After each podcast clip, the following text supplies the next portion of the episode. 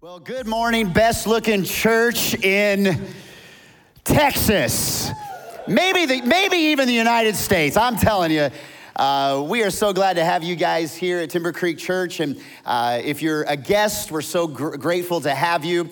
We hope to serve you well today. You have chosen a great Sunday to kick the tires on Timber Creek Church because we're going to unpack where we're headed in the next few moments. But before we do, want to recognize that we're one church in many locations. And so joining us, uh, you're not a church project, you are part of our church family. Want to welcome the Diboll Correctional Center and the Duncan unit. Also, Iglesia uh, Duncan unit that joined us for the first time last Monday. Over 60 guys at the Duncan unit, Iglesia. Uh, also, everybody online and Nacogdoches at the Nacogdoches campus. And joining us, the newest campus of Timber Creek, the Groves campus there in Groves, Texas. Come on, let's welcome our church family today. Glad to have you. I'm like a rhino in a shoebox today. I got a lot of stuff. I feel like a mosquito at a nude beach. I know what to do, it's just hard to know where to start, but we just gonna get after it. Here we go. Have you heard of Matt Emmons? Matt, Matt Emmons is a three time Olympic medalist, multiple medals in different uh, Olympics 2004 and 8 and 12. But Matt uh, was one of the greatest in his field, and that was in uh, shooting the rifle in uh, sharpshooting in the Olympics. Matt, in the 2004 Athens Olympics, uh, was destined to be the gold medal winner, was so far ahead of everybody else that all he had to do was show up to the final shot. Uh, aim and hit the target. If he just hit the target, it didn't matter where he hit. He was so far ahead of everybody else in his field that he was guaranteed the gold medal. Sure enough, Matt showed up and he's on the final. And I mean, when you talk about like Olympic style rifle shooting, uh, they train to like sh- pull the trigger in between heartbeats. It is a strategic deal. And he lined up to uh, get that right shot where he would make sure he was going to aim and, and fire. And he took the breath and he was waiting for the beat. And in between those beats, he pulled the trigger, and I mean, he didn't just hit the target, he hit another bullseye. But something crazy happened. Immediately, the judges disqualified him, and he went from being the gold medal winner to ending up 19th place and did not even get a medal. Why? Because unbeknownst to Matt, when he lined up, he accidentally, it wasn't purposefully, it wasn't intentional. He accidentally focused on his opponent's target. And because he focused on his opponent's target, he completely missed his own and he missed it. This is uh, the, the photo right after he shot. Like, what? What? And I wonder if you and I have ever felt this way. What? I was doing the right thing. I was aimed up. I was hitting the target and it's not about hitting the bullseye on any target, it's about hitting the bullseye on the right target. I want to encourage you today that as we talk about the vision of Timber Creek Church, it's not just about uh, pulling the trigger and hitting a target, it's about hitting the right target that God has for us. You know, as parents, as leaders, as, as, as husbands and wives, um, you know, you ought to not be afraid of failure. You ought to be afraid of succeeding and a lot of stuff that at the end of the day doesn't really matter. And I wonder how many people use up energy aiming, breathing, watching the heartbeat, and they go through life aimed at the wrong target. Well, that's what this all in idea is all about. All in is way more than a sermon series that we launched a year ago today. This has been a season of accelerated vision initiatives, accelerated bullseyes that we want to aim toward. And if you're here and we're starting all in, and maybe you've heard it for the very first time today, we're so glad you're, you're, you're here. I know that at Groves campus, you'd be brand new. Since the last time we talked about All In last March, the church has grown by over 540 people in average weekend attendance. And so there's at least 540 of us in that haven't even heard All In yet. So this is really exciting. And so maybe though you're here, and because you're hearing it for the first time, or maybe you're still, you know, like scratching the surface or, or, or dipping your toe, you may not be all in. You may be like, you know, kind of, sort of in. When it comes to church and when it comes to the pastor talking about giving, you're kind of sort of in, or maybe you're not in. Like, this is not, you are not in. If anything, you, you may not be in because you don't know what all in is all about, or you may be not in because you're complaining. Like you're complaining because it's like, I knew the church was after my money, and, and the truth is, we're not after your money. God's not even after your money. He don't need your money but He is after our heart. And where your treasure is, your heart is. That's not a bad thing, that's a truth thing. Where your treasure is, your heart is. I know that your heart is for your kids. And so a lot of your treasure gets dumped into your kids. For some of you, uh, your, your hobby, I mean, it's close to your heart. And where your hobby is, your treasure will be. It, it, it's just, it's not a sin, it's a fact that where we place our hearts, we put our time and then our talent and also our treasure. And it could be that maybe you get uncomfortable when the church talks about giving. I know for years I was uncomfortable talking about giving. But I've learned to, to pull away from that because it's not about what God wants from you, it's everything that God wants for you. And it's not about getting money out of the wallets, it's about making sure our idols aren't in our hearts. And if right now you're visiting for the first time or you're, you're hearing something on giving from this church for the first time, um, and, and, you're like, oh man, you know, well, here comes the, the hard ask, here comes the, the twisting of my arm. I want this so much for you. I want to unlock the blessings of God in your life so much that if you if you never give anything, but you end up going to another church and start giving to them, that's a win it's a win. I, I just want to see us live the kind of lives God's called us to live. And part of that is in dealing with the idols of our heart, including our power, our pleasures, and our possessions. So maybe you're not complaining, maybe you're just visiting and you're really wondering, but when it comes to Timber Creek Church, what's next? What is all in really all about? And I go to one of my favorite scriptures about vision. Vision is what we want to look like down the road. And, and here's, here's the opening scripture for today. And let me jump right in. And it's Proverbs 29 from the message paraphrase. And here's what it says If people can't see what God is doing, they stumble all over themselves. Everybody say stumble. C- come on, Nac. Come on, Groves. Say stumble. stumble. Well, you're not even Groves and Nac, and you did it. Good job, though like they stumble all over themselves. You know, I mean, if you ever tried to make your way in the middle of the night through a dark room, a hotel room, especially tripping over suitcases and figuring out, like, if people can't see what God is doing, they stumble. And there's a lot of people that they want to do a lot of good things. They want God to see what they're doing instead of us seeing what God is doing.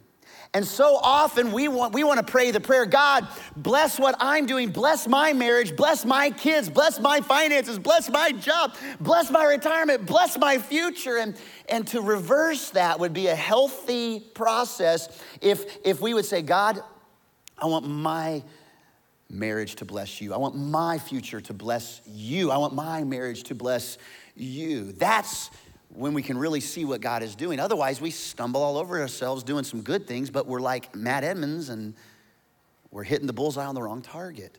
But, the scripture says, when they attend to what he reveals, when he shows us something, we begin to walk in that and we attend to it. We manage it well. We water it. We pick the weeds. We check on it like, like, a, like a brisket overnight. Come on, men. And some women, like, just come on.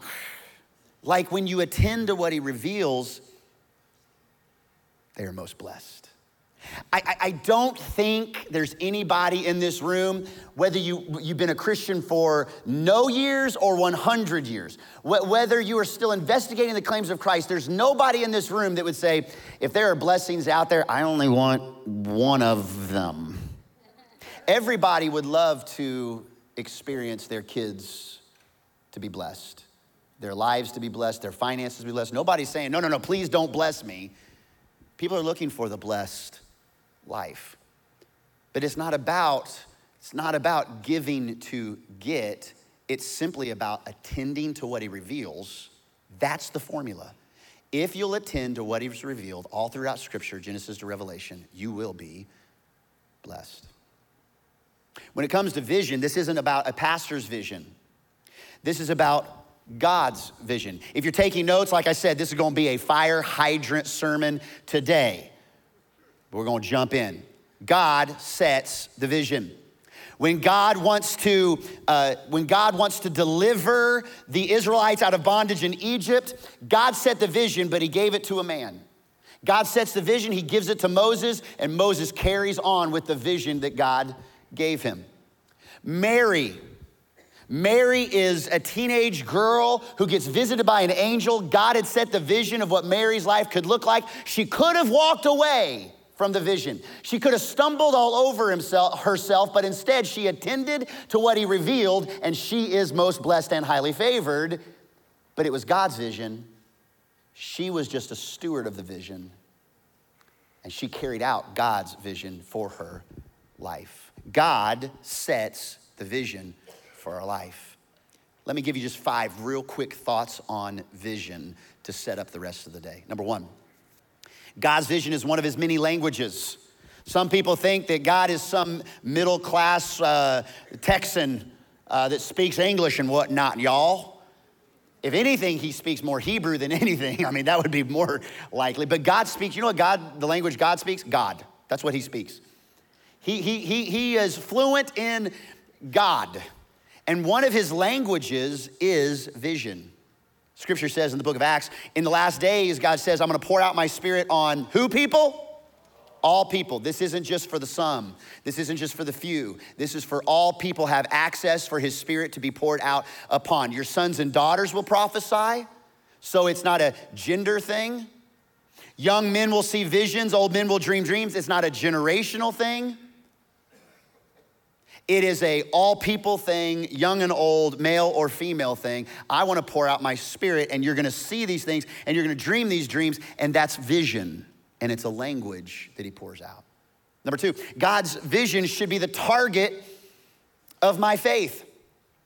It should be the bullseye, his vision for my life. The vision that he has for Timber Creek Church ought to be the target of our faith. I wonder how many people, when you evaluate where you've been going, this is your look, this is your face right now.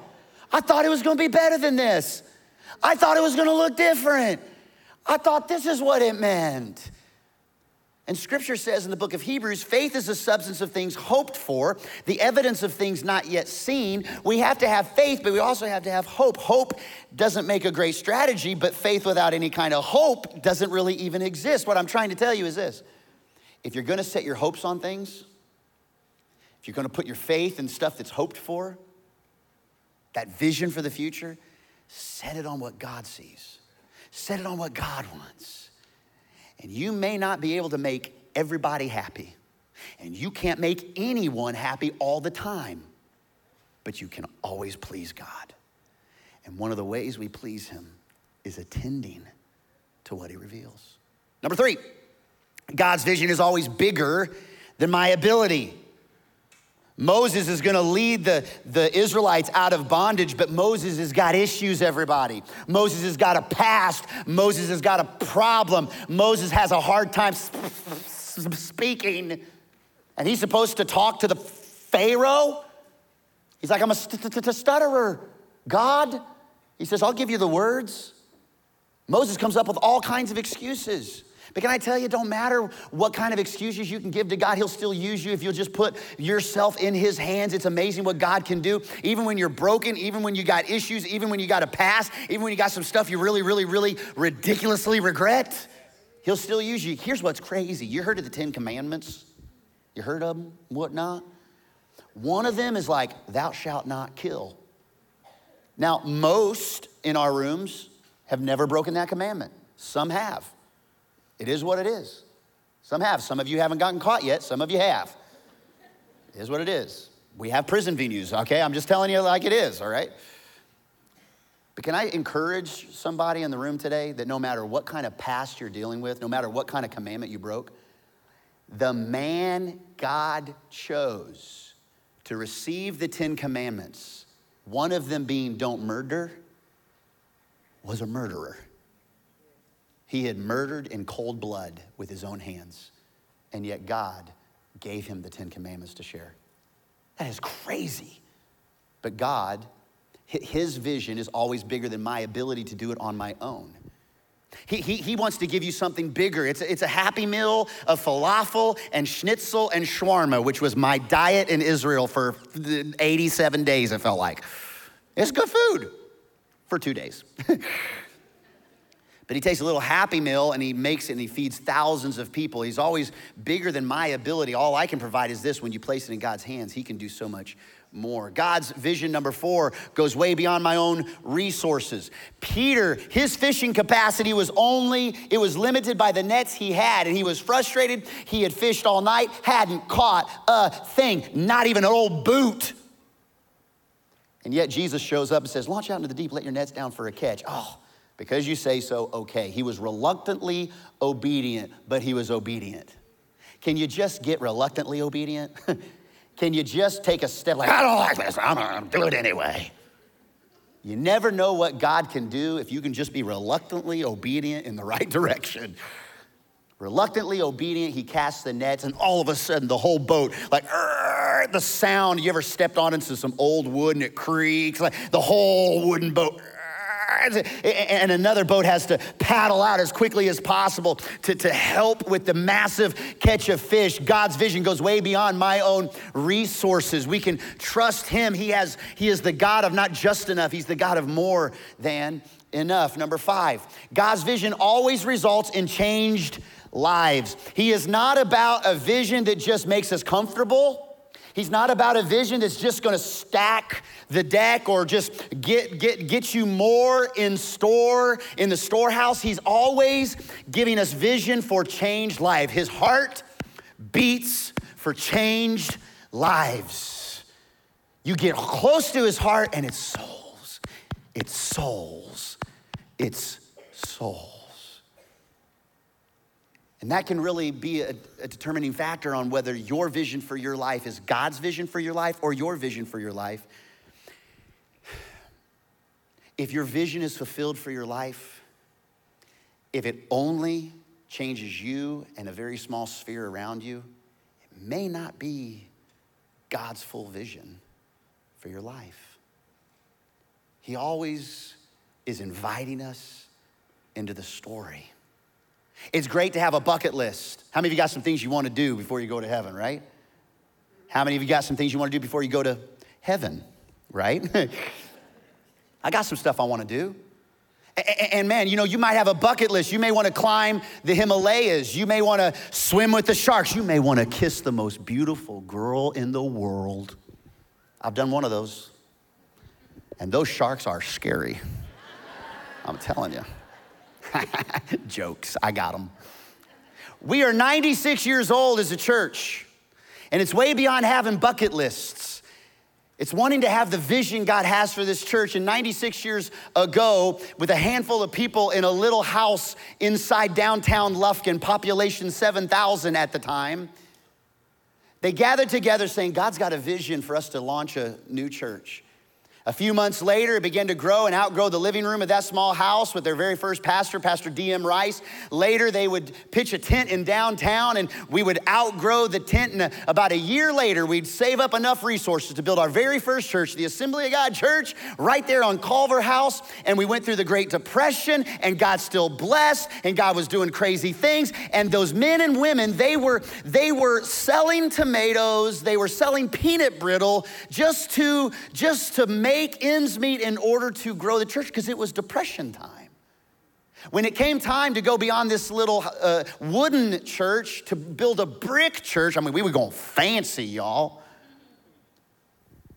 people would get off of their long jobs and go to the church, and one board by one board would pull those boards off, would take the nails out, straighten the nails, salvage the wood, and reused 80% of the wood and about 60% of the nails in the new building because they wanted to be good stewards with what God had given them because God had given them a big dream to reach people far from God. That was 96 years ago.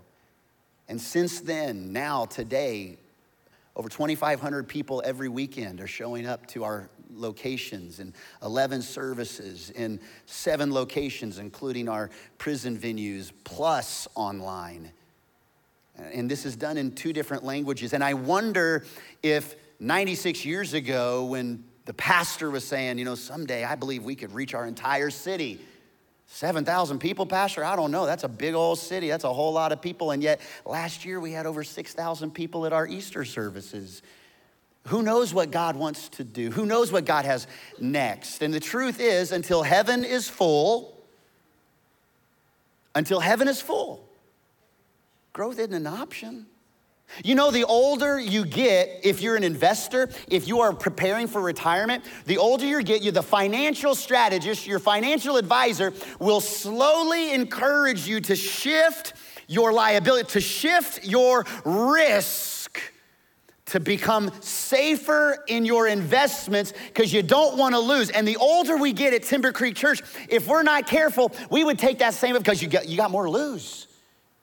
You got more campuses, you got more stuff, you got, you got more things. You got to be thinking about this and thinking about that and, and not be willing to kind of bet the farm and get out there and, and risk it. And I want to tell you, until Jesus comes back, until heaven is full, we're not going to roll dice because that's just gambling, but we are going to believe in the Lord Jesus Christ. And when He gives us a vision to go out there and be bold and be a little crazy and a little audacious, we're going we're going to risk it because that's what God's called us to do. That's what vision is.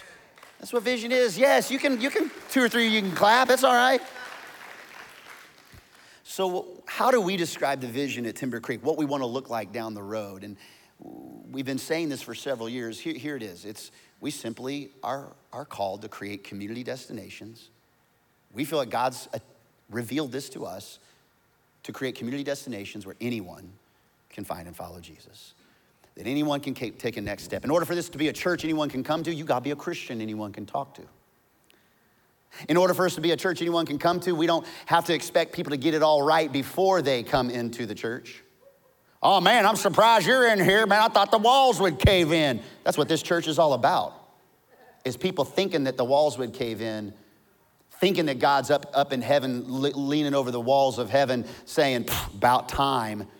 Instead, He's got, a, he's got a knee on the ground and he's got his hands wide open. He's saying, Now, I've been waiting. I've been waiting. And community destinations, before anybody's ever even in the market for church, that through an invite to an event or something special or uh, a wedding or even a funeral, that our campuses would be community destinations, that a process would start that a spark would be lit, that, that there would be light bulbs turned on in people's lives to the gospel, the good news that Jesus is not against you, he's for you. But your sin is against you, and the enemy is against you and wants to drown you. But Jesus has paid the way for you to be set free from all that. So that vision, creating community destination, it really kind of, this whole two year accelerated vision initiatives has to do with multiplying locations, multiplying leaders, and seeing a double kingdom impact. In the last 96 years, we've seen now 20,000 men and women and children come to Christ in our services. 20,000. We believe that God, by the time we turn 100 years old, God is calling us to see 36,500 souls saved. That means we're gonna have to add 16,500 in the next four years. That's a whole lot. And we can't do it. It's going to be beyond our ability, beyond our resources, but God can do anything. He brought 3,000 into the kingdom in one day. And, and that's the kind of power that the Holy Spirit wants to um, empower you with to be a witness. It's not going to just come from a pastor preaching a message, it's going to come from you just preaching a message with the way you live and inviting people to the hope that you have and the peace that you found. And that's not a philosophy, that's a person. And his name is Jesus. He's the greatest person you could ever have in your life. And so we want to see that double kingdom impact because it's not enough for us just to be us three, let us be us two, it'll do us one, let's have some fun. It, when you have the parable of the gold, bags of gold, the parable of the talents, so to speak, there's someone that had one bag of gold, two bags of gold, and five bags of gold. And, and, and the person that had the one bag of gold, they buried it, they were faithful with it, but they just buried it. And God's like, no, no, I'm not after just faithfulness, I'm after fruitfulness. I'm after fruitfulness too. I don't want to just be faithful here, I want to be fruitful here, everybody. That's what God's calling us to double. So the person that had two and turned it to four, it didn't matter whether they had five and turned it to 10. It's just they doubled what God had given them. And I believe God is calling us to double kingdom impact. That as the years go by, God would continue to double the impact that Timber Creek Church is making in the timber country of East Texas. So let's start with this whole idea of multiplying locations. I want to kind of give you an illustration here, if I can, that here's what multiplying locations is all about. When, when we're going all in, there is opportunity for us to leverage and launch our existing locations. That means that the current locations we have of Lufkin, Nacogdoches, and Groves, that we want to leverage them. So that means there's some remodeling coming next week. I'm going to have some rendering, some master planning of not only our Nacogdoches location, we've just added a, a lease space of 5,000 extra square feet to the Nacogdoches location that's waiting to be expanded. That's pretty exciting. And also, right here at the Lufkin location, 25 acres, we believe God's called us to, to be fruitful with every single square foot that's on this property. We are out of car space, we are out of kids' space. We need more, commu- we, got, we, we can't bring our kids to church if we can't park our cars. And we, so, so we got to get some, we got to get some cars saved. So, you know, we got to get some car seats here. Empty seats are a big deal. Empty parking spots are a big deal. We need some car space. We need some kids space. We need some community space. We're going to be talking about that over the next couple weeks. Our prison venues for every campus that we launch, we believe God is calling us to add prison venues to that location. That means that there are some prison venues around the Nacogdoches location that's God calling us to. We've already been in conversation with those prisons. Beaumont has a huge prison system, and God is calling us to launch a prison venue at the Beaumont prison location. But beyond our own churches, beyond our own locations, God's calling us to go beyond ourselves and just help church plants. Do we really need more churches? Yeah, we do. We do. We need more churches that are committed to reaching unchurched people. And so we want to help church planters and their pastors and church and, and, and, and help them find locations.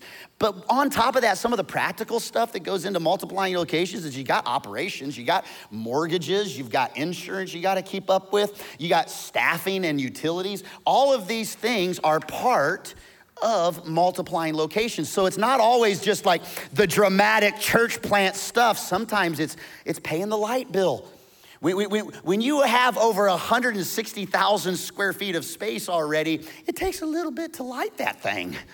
Like keep it nice and cool or keep it nice and, and, and, and warm.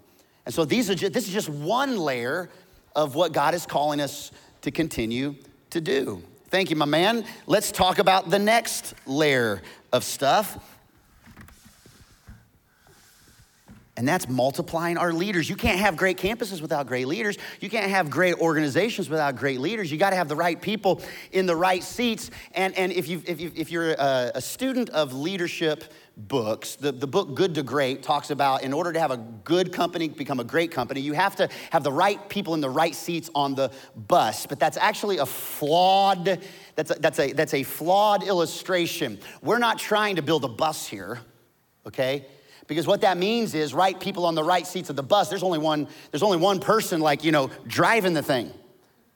We are like a pit crew. Well, you know what? We are like you, we are like those boats that are just like bullets through the lake that everybody's rowing together, when all of us are rowing together in the right seats, in the right cadence, how good and pleasing it is for brothers to dwell together in unity. And we are going to be in unity rowing. When we row on these things, we got to have the right leaders in the right spots in order for us to row and continue to do what God's calling us to do. So, here are some of the things with multiplying leaders.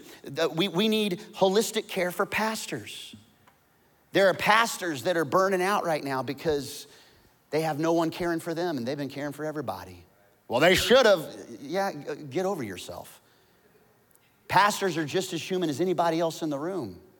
It's just that there's a little bit less tint on their windows sometimes. You've heard it say, you know, you live in a glass house as a leader. And so last year, we, we helped launch one of our own staff, Pastor Stephen Courtney, into uh, into ministry as a full time missionary to caring for pastors. Already, his calendar is half full of calls that he's getting from all kinds of leaders saying, I have a pastor friend, he's going through the deal. I've got a pastor friend, he's had a failure and, and, and he needs to be restored. Will you meet with him? He's dealing with a, a pastor right now that we both know that's going through a, a, a very tough thing in his marriage. And, and like, like that, not other churches are really focusing on that that's going to be something we feel like God is wanting us to attend to, that we would help shepherds get or stay healthy. Here's some, here's some others. We want to see campus pastors at all of our locations. Campus pastors at our locations. And I just want to celebrate our campus pastors and, and talk about that for a minute. So, as I talk about campus pastors, I first want to just celebrate Pastor Victor and Crystal Hinojosa. They are the campus pastors of Iglesia Timber Creek and also all of the prison venues.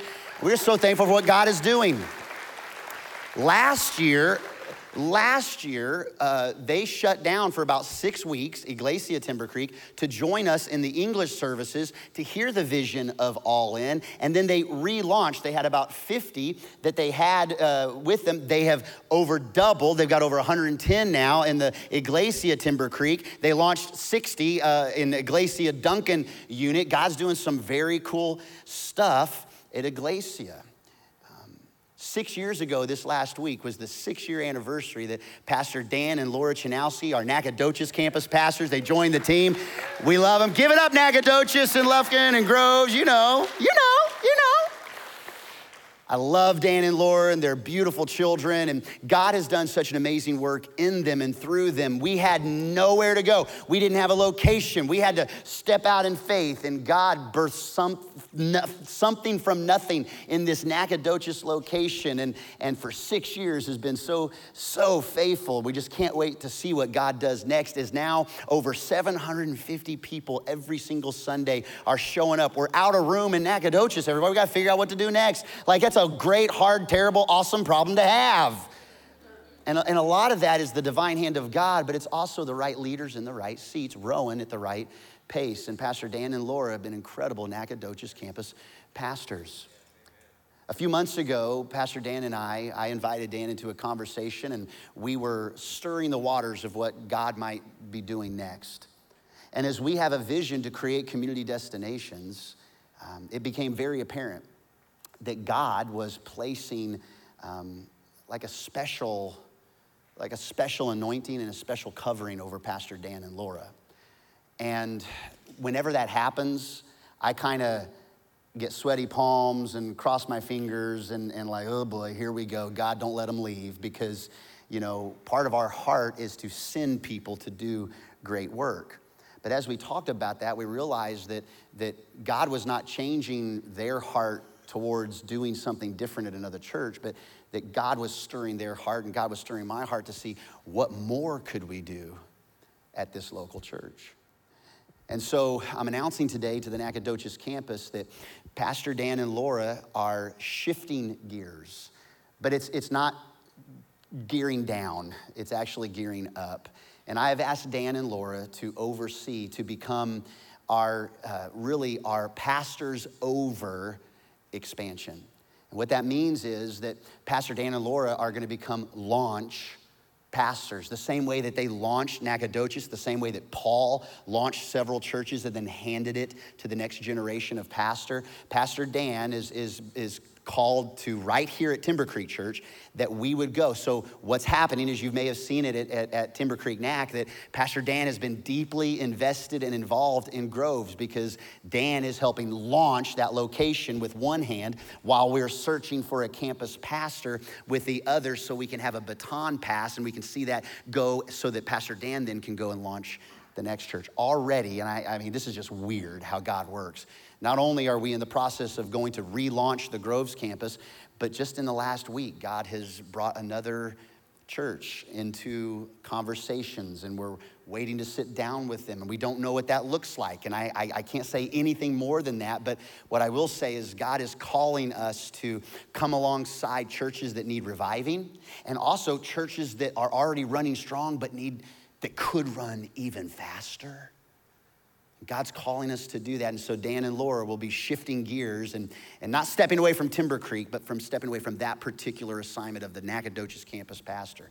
In the meantime, whenever God is stirring the waters like that, He's always raising up another leader.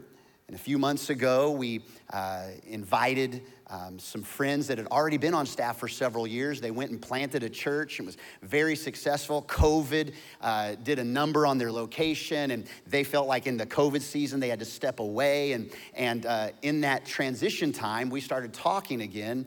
They were on our team, and now they have come back and joined the Nacogdoches campus as associate campus pastors. And, and Pastor uh, Marco and Jenny now we are handing the baton today that now Dan and Laura, as they're going to step out, Pastor Marco and Jenny are going to step into that role of campus pastors over the Nacogdoches location. And we want to celebrate them today at our locations.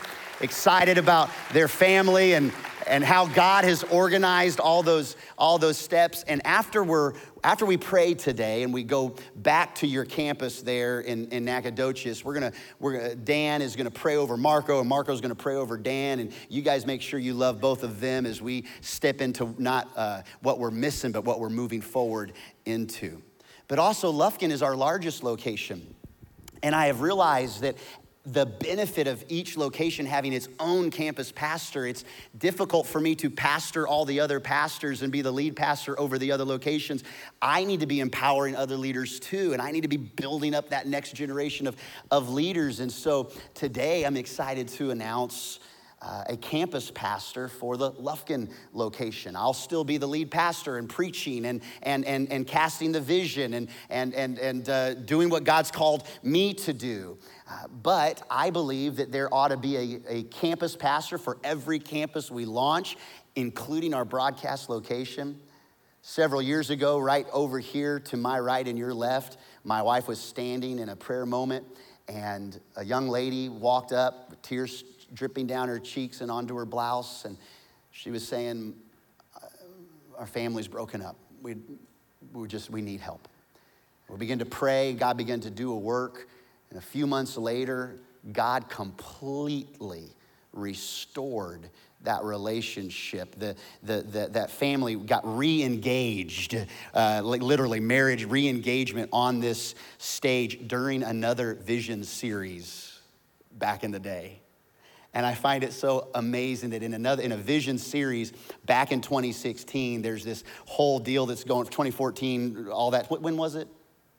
2016, where the Church I See Vision series, they're, they're getting re engaged, and over the last seven years, have been called into ministry, have left corporate America, uh, taken major pay cuts to be a part of pastoral staff, having gotten credentials and minister, uh, ministers licensing with the Assemblies of God. And, and it's m- my privilege that already they've been operating kind of behind the scenes as the campus pastor of the Lufkin location. But today, at the end of service, we're going to be able to pray over our new campus pastors here, Justin and Whitney Lindsay. And I'm excited to announce them today.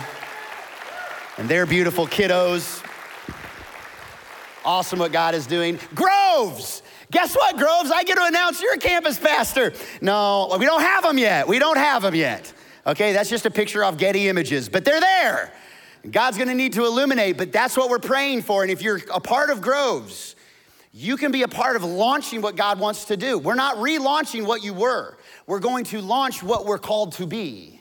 And that's a beautiful partnership to see what God wants to do next. So you keep praying for who God has called to be the campus pastors of Groves. So there's, there's several other things here with multiplying leaders. We have professional coaching and counseling that we want to do for people. Here, here, here's the deal we all need burden carriers. And part of our vision is to see is to see professional coaching and counseling. Last year, I was talking about our online campus and how in Wyoming, we did not have anybody watching in Wyoming and that we were coming for you, Wyoming, and, and we, were, we were doing all that and, and, and we were talking about coaching. That night, I got a message on Messenger and he said, Hey, I, I, I actually, uh, I'm, I'm, I'm, a PhD in the counseling and psychology. Uh, we're watching from Wyoming, so you can check that off the list.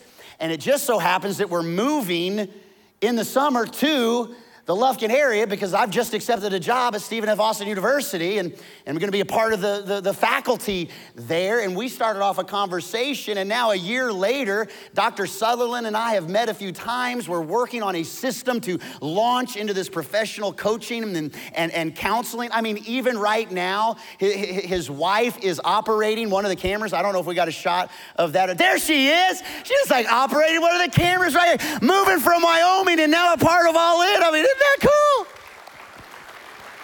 And I just know she loves that with 0% of her heart right now. So, but you're awesome. You're awesome.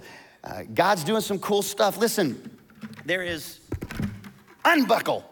The leadership residency, we believe in the next generation. We believe in the leadership development of our community. Everybody wins when a leader gets better. That's all about multiplying leaders. Finally, let me just offer these to you. And then I'm going to end with a couple thoughts. We're going to reach unreached people groups. If we're going to double our kingdom impact, we've got to reach people that have never heard. There are 867 unreached people groups in Africa alone that have never heard the story of Jesus in their heart language. So we're translating Bibles into their heart language so that they can hear. We're going to have disaster and relief and outreaches. We already are doing that through Convoy of Hope. We feed over 400 hungry children and we provide clean water for several villages every single day. This is part of doubling our kingdom impact. We are, are, are passionate about human trafficking. We believe that no one should be a slave.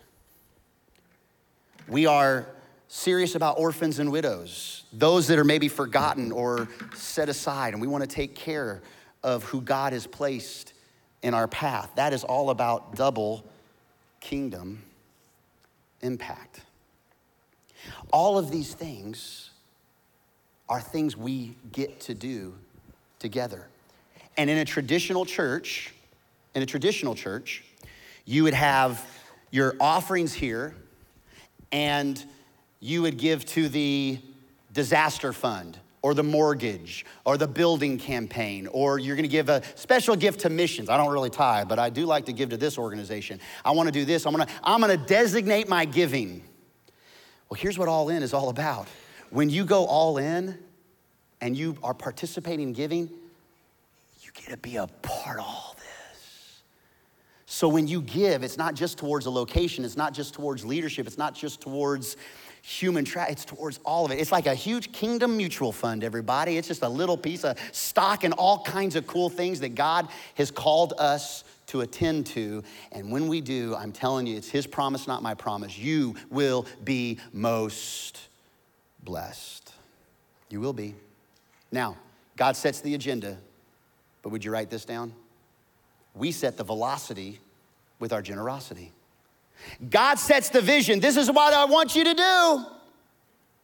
But many times those things go unfulfilled because the people of God do not engage. It was God's vision for them to get into the promised land, but they wandered for 40 years. Why?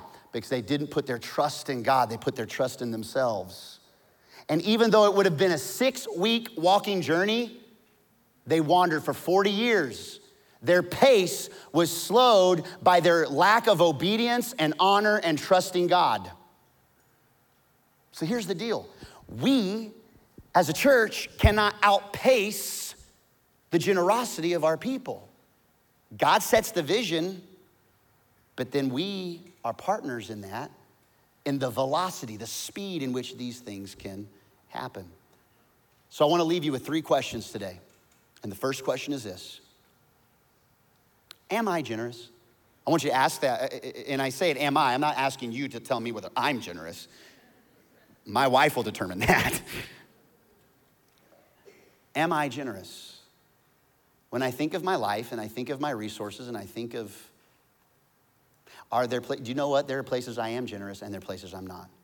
There are seasons where I'm generous and there are seasons where it's hard to be generous. Am I generous? I want you to ask that question. How would we know if we're generous or not? It's not in our own opinions, it's not in our own understanding. We actually go to the Word to, dis, to, to discover this whole idea of generosity. Let, let the Word of God define generosity, and then we can answer the question Am I generous?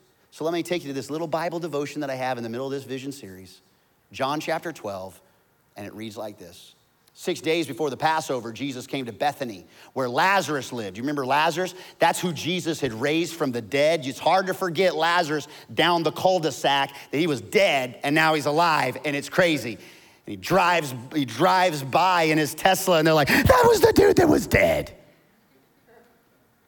Now, there was a dinner was given in Jesus' honor. I wonder why because he like raised Lazarus from the dead. So they're gonna be like, hey, we wanna do like a potluck with you. Is that okay? Can we do like a celebration thank you dinner? Sure.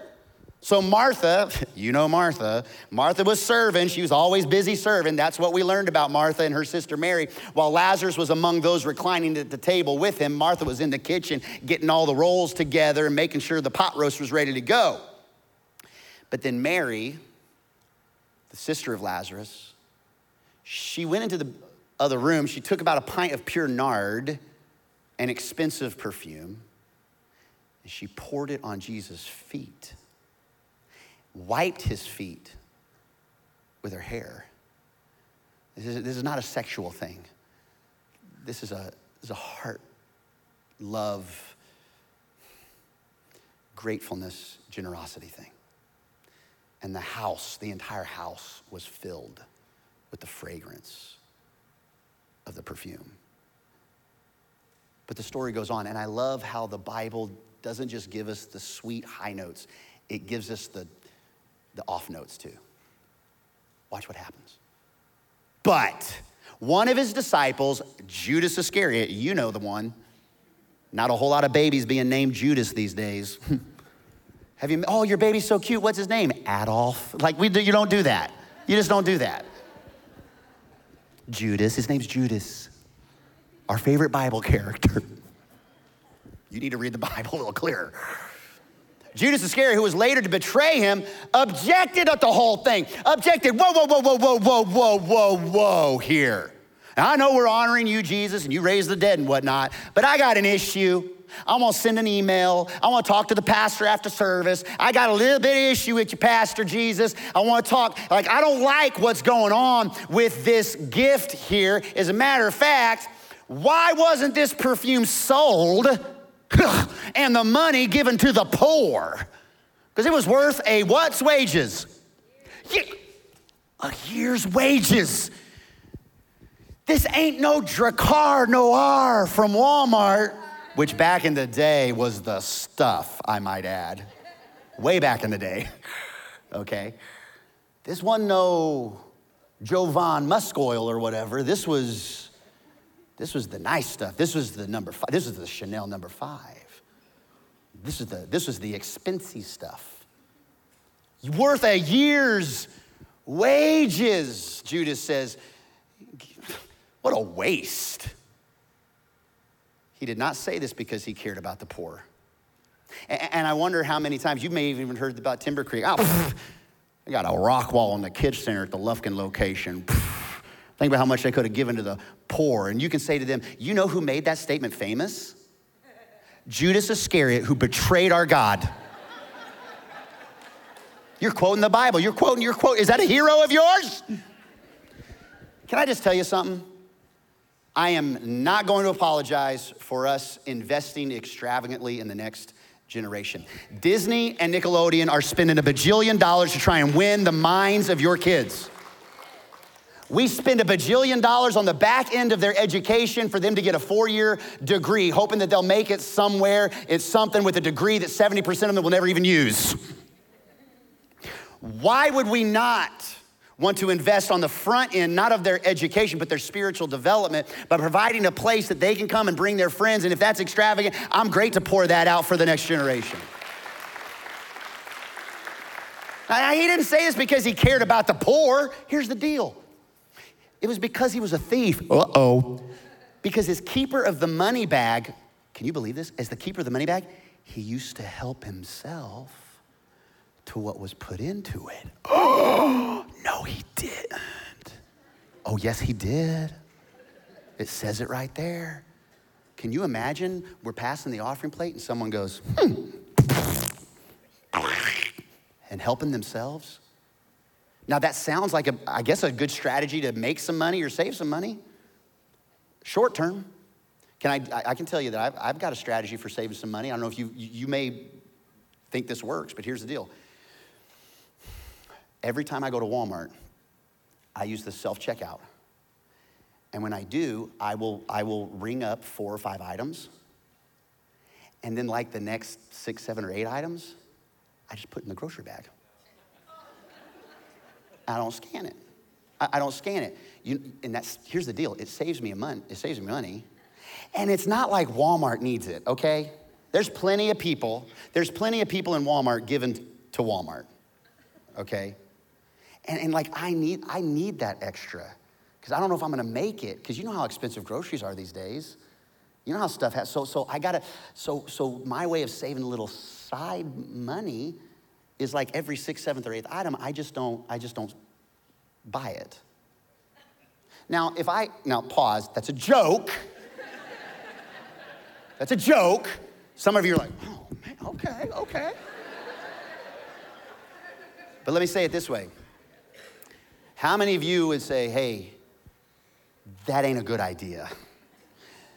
You may think you're just saving yourself some money, but here's how Walmart would see that Walmart would see that as stealing.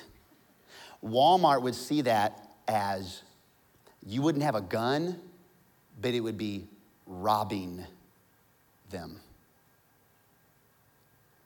Who would ever do that? Who would ever want to do that? And yet, do you know what we do with our generosity? We give, we give Judas a bad rap, but when we withhold our generosity,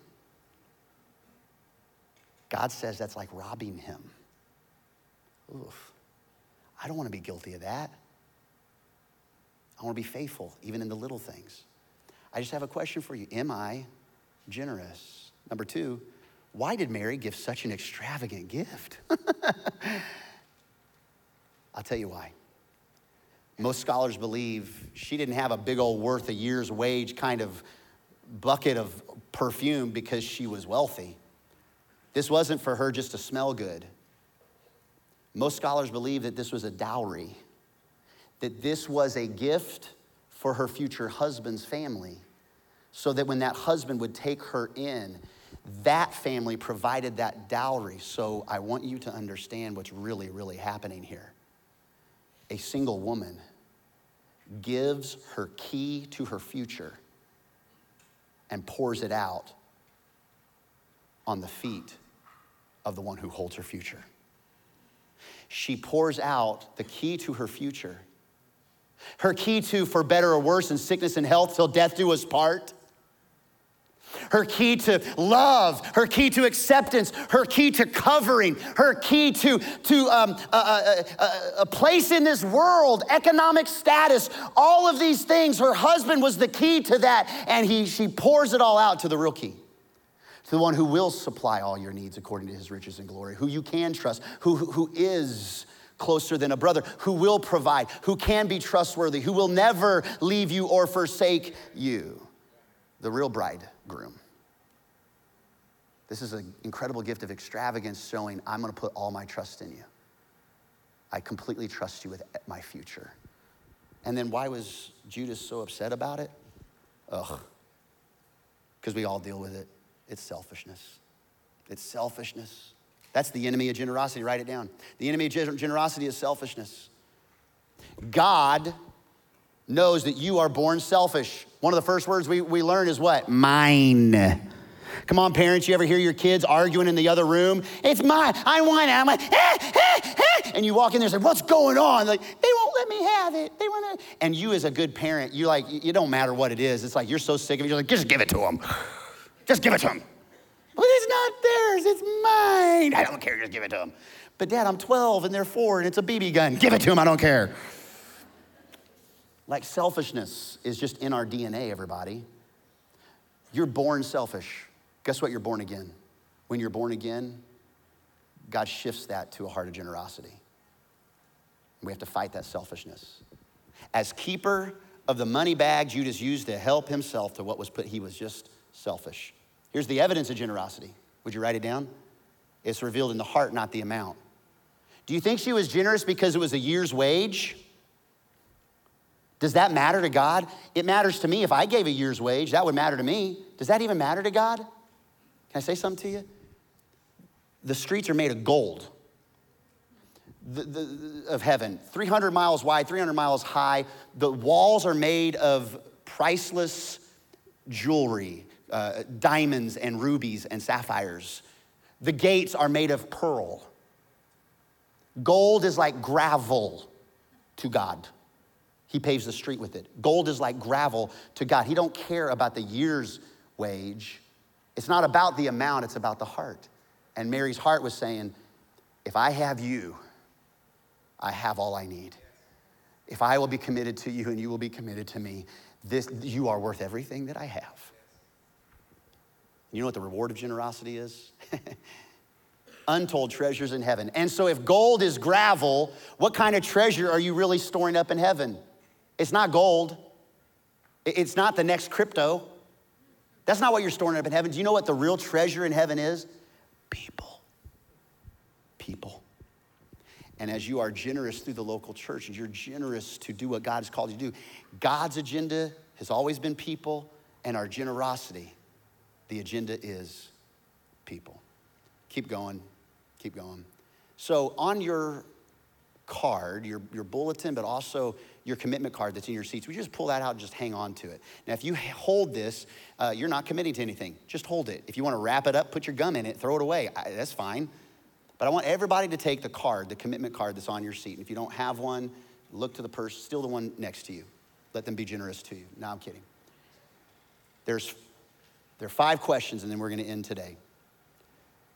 You may not start where God wants you to start when it comes to getting saved and following Him. You still got stuff you want to get better at, right? I know I do. He's still working on me. And your generosity journey is the same. Not everybody starts the generosity journey the same, and God wants to invite you on a journey of generosity. Everybody is a potential giver, though. But here's the question you're asking write it down very quickly. When I'm a potential giver, I'm asking the question what do I want to do with my stuff? What do I want to do with my stuff? You got stuff? You want to do stuff with it. You want to go on vacation with it. You want to pay the bills with it. What do you want to do with your stuff? That's a potential giver. Every one of us have that. And do you know that over 40% of our church are potential givers, meaning they've never taken a next step and started giving into the kingdom of God. 44 out of 10 are not giving. That's not an indictment to me. In fact, that's not, that's not a, a bad thing for me. That's a great thing for me. Here's why because that means that we're, we're reaching people that can take a next step, that we're all not all already taking steps. Maybe that's you. I want you to know that there's no condemnation. But I'm inviting you to trust God and take a next step. And maybe that next step would be to emerge in giving. Just to simply step out of potential and actually do something. We say it like this your God given potential is our mission, but engaging your God given potential is your mission. I can't engage your God given potential for you, I can't emerge as a giver for you, but you can emerge as a giver, okay? And so the question you would ask is what do I want to give from my stuff? You emerge and you, you start asking the question what do I want to give from my stuff? But then you go into consistent giving. And the more you stretch that muscle, I can tell you, the same that I've been running miles with some friends that a few weeks ago uh, said we could never run two miles without stopping, and just ran 10 miles yesterday without stopping. Commitment gets you to the starting line, consistency gets you to the finish line, and consistency, getting committed but then getting consistent, it stretches some new muscles. And the question you would begin to ask then is, what do I want to give from God's stuff? And do you see the change? When you begin to see your stuff as not your stuff, but you see your stuff as God's stuff, you then begin to make a heart change. And you're still choosing what you're going to give. Then we get into tithe giving, which the word tithe means 10%. It is the biblical expectation from Genesis to Revelation. It's way beyond law. It was before law, it's after law. Jesus talks about it in the Gospels. The law talks about it in the law of Moses, but it happens before the law with Abraham, and it happens after Jesus in the book of Hebrews. There's just something about honoring God with the first part of our income, that tithe, that 10%. And here's the question that you ask What does God expect me to give from God's stuff? That's, that's how it changes. It, it moves from what I want to give to what is God. And maybe you're on this journey and maybe you've never gotten here. I want you to know that's okay. What might it look like to begin to trust God like Mary trusted? Look at this story from our friend here at Timber Creek.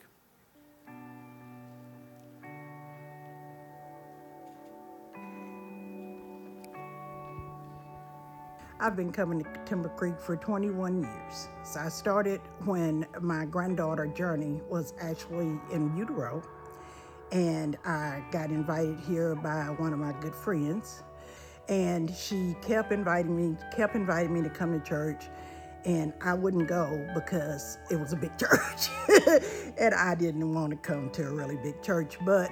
She invited me one Sunday. She said, Get dressed. I'm coming to get you. You're going to church with me. In the meantime, Journey was born, my little granddaughter was born, and she was a bad preemie. She only weighed a pound and 14 ounces when she was born, and they life flighted her to Shreveport, and I asked for prayer from the church. And Sister Lewis called me that Monday and wanted me to know that the church was praying for my granddaughter.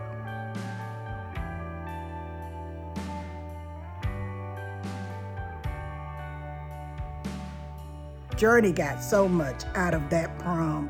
She danced with the pastor. She danced with other people like herself. She was, she still talks about it to everyone that will listen about how wonderful that prom was. And that's part of what we can do as a church when we are cheerful givers.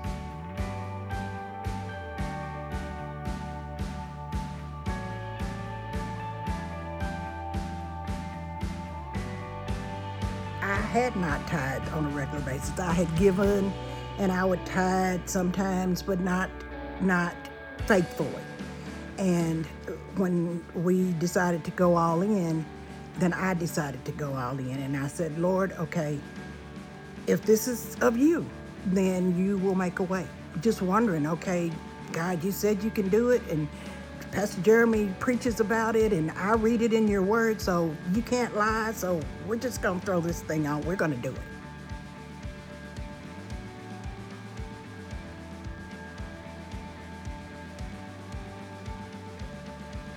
It was scary. But on the same accord, it wasn't scary because I knew in my heart, I know God and I know He can't lie. We are not only tithing, we're also going above and beyond and each time that we do that, we just see blessing upon blessing.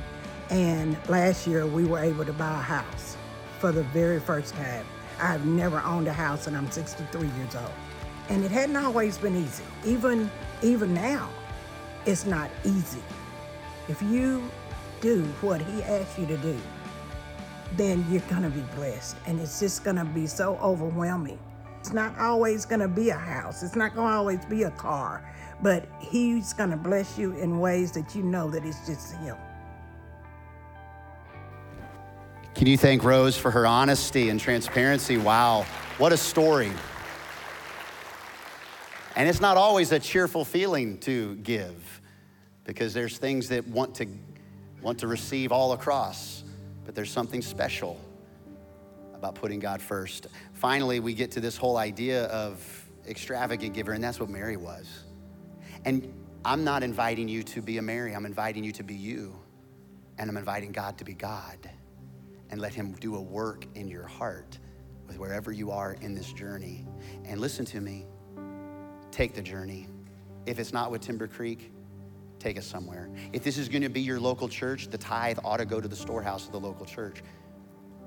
But, but, but if you're gonna, if you would go and, and give somewhere to some church, but not this church, then be blessed and go and serve the vision of God in that local church. We don't want it from you, we want it for you. We want it for his kingdom. But here's the question that basically Mary was answering as an extravagant giver What does God want me to keep? What does God want me to keep? Because everything you have is, everything I have is yours. And so I'm gonna pour out my most valuable, and I just, whatever you wanna keep in my hands, it's yours. And that commitment card there has got three options. Last year, like I said, 500 people, including all of our friends and family at Groves campus. This may be an opportunity for you to make a new commitment where you've never, you've never heard about this until now. Nobody's making a commitment today. We'll do this next week because we're not trying to, to quick sale. We're not trying to sell you the timeshare before you leave in the next 90 minutes. And it has been a 90 minute sermon, I understand. But maybe it's, I invite you to prayerfully consider what God would ask you to do in this season of going all in. For some of you, it may be that you made a commitment last year, you're ready to increase that commitment. Or you could scratch that out, and if you need to decrease your commitment. Because this isn't about, this isn't about you and me, this is about you and God. This isn't about, this isn't about you and Timber Creek Church, it's about you and God. It's just Timber Creek Church is the conduit. So if you got to decrease something, okay, that's fine. You don't even have to let us know that, but if that's something that you feel like you need to do, that God's calling you to do, that's fine. Or maybe you just are affirming my commitment. You've already made a commitment for, for me and my wife. We, we're, we're affirming our commitment. We don't feel like God has asked us to change our commitment, but we are affirming our commitment. So I want you to know that's our story. It may be your story that you would increase or decrease, or for the first time, make one. But here's what will make all in the big win for everybody. Here it is. I hope you leave saying, My church is incredible. I love being a part of my church, and I want to be a part of my church. That all these things that are happening, that can I say something to you that's true and maybe a little sobering? When you give, you get to be, you get, you get to have, there, there's blessings for those that give. But if you're part of the church but you're not giving, the blessings that come, you don't, you don't get that on accident. It's reserved for those that serve by giving. You can still be a part of our church and never give. 40% aren't right now. And we love you and we hope you come back. But there's something about being a part. I hope that you'll leave today saying, man, my God wants to do more than I can imagine through me and my church. And then, third, I, would invite you to make a commitment to make a commitment to accelerate God's vision. We will not, we cannot, we can't. I wish we could, but we can't outpace your generosity for what God wants to do next. And what God wants to do next is going to blow my mind and going to blow your mind. But we can't outpace your generosity. And so maybe you would affirm or make new or increase a commitment, whatever God lays on your heart. We do all that, we go all in. All we're doing is following suit of a God who, before you could ever do anything, went all in for you and for me. Amen, everybody? Can I pray over you? Jesus, thank you. You did not lean over the walls of heaven and give us a mathematical equation to wash our sin away. You went all in. You went all in to this world, to the humanity, to the suffering, to the questions, to the slaps, to the, to the ripping of your beard, to the spit in your face And yet you laid it all down and went all in for us. May we just consider the magnitude of your generosity to us. And may we be just a little bit more generous towards you. We ask it in Jesus' name. Everybody everywhere said amen.